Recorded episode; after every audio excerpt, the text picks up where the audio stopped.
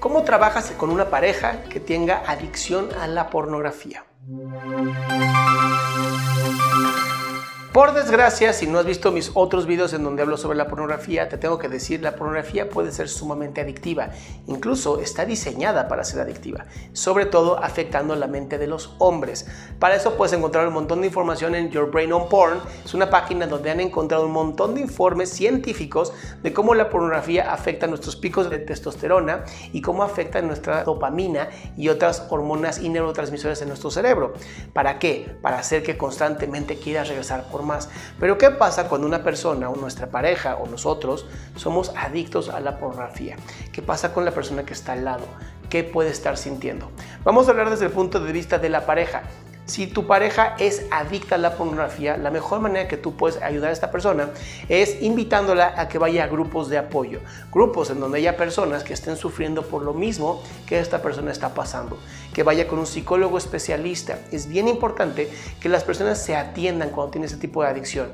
Prohibirlo, hacer que no lo vea, ser tú la persona mala, nunca ayuda, porque eso hace que entren en algo que es contrario. Quieren hacer todo lo que tú dices que no, para entonces ellas o ellos sentirse mucho mejor. Quiero volver a repetir, la pornografía afecta mucho más a los hombres que las mujeres y aunque ha habido casos de mujeres adictas a la pornografía, es mucho más común en los hombres. Ahora, ¿qué hacer si tú eres la persona que es adicta a la pornografía y tienes una pareja? Lo primero y más importante, no trates de simular lo que estás viendo en la pornografía con tu pareja.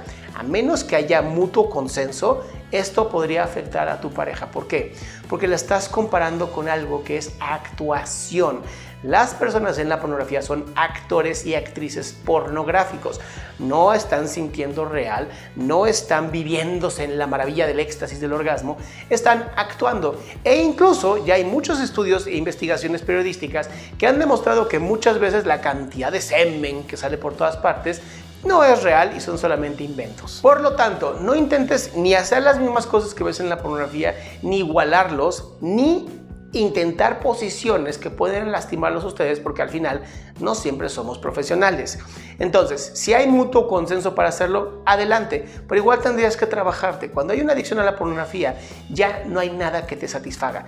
Ya no te va a satisfacer tu pareja, ya no te va a satisfacer la pornografía y vas a estar en una constante búsqueda por esos picos de dopamina que ya no vas a sentir con nada. Es por eso que es tan importante el control, la disciplina y irse mesurando en cuanto de estas películas para adultos observas. Si ya tienes una adicción detectada, lo mejor es la abstinencia. ¿Y a qué me refiero con esto? No abstenerte de tener relaciones con tu pareja, sino abstenerte de tener contacto con este tipo de productos que te van a terminar lastimando en un futuro. Si sientes que estás a punto de tener un problema, ¿cómo puedes saberlo? Lo primero es, toda adicción va a alterar tres o cuatro áreas de tu vida. Y a esto me refiero tu pareja, tu familia, tu sociedad, tu trabajo, tu salud física, emocional o mental, si afecta tres o cuatro áreas de esto, tienes ya un problema de adicción y es importantísimo que te vayas a atender. Ahora, hay personas que lo único que hacen es que abusan de estos productos.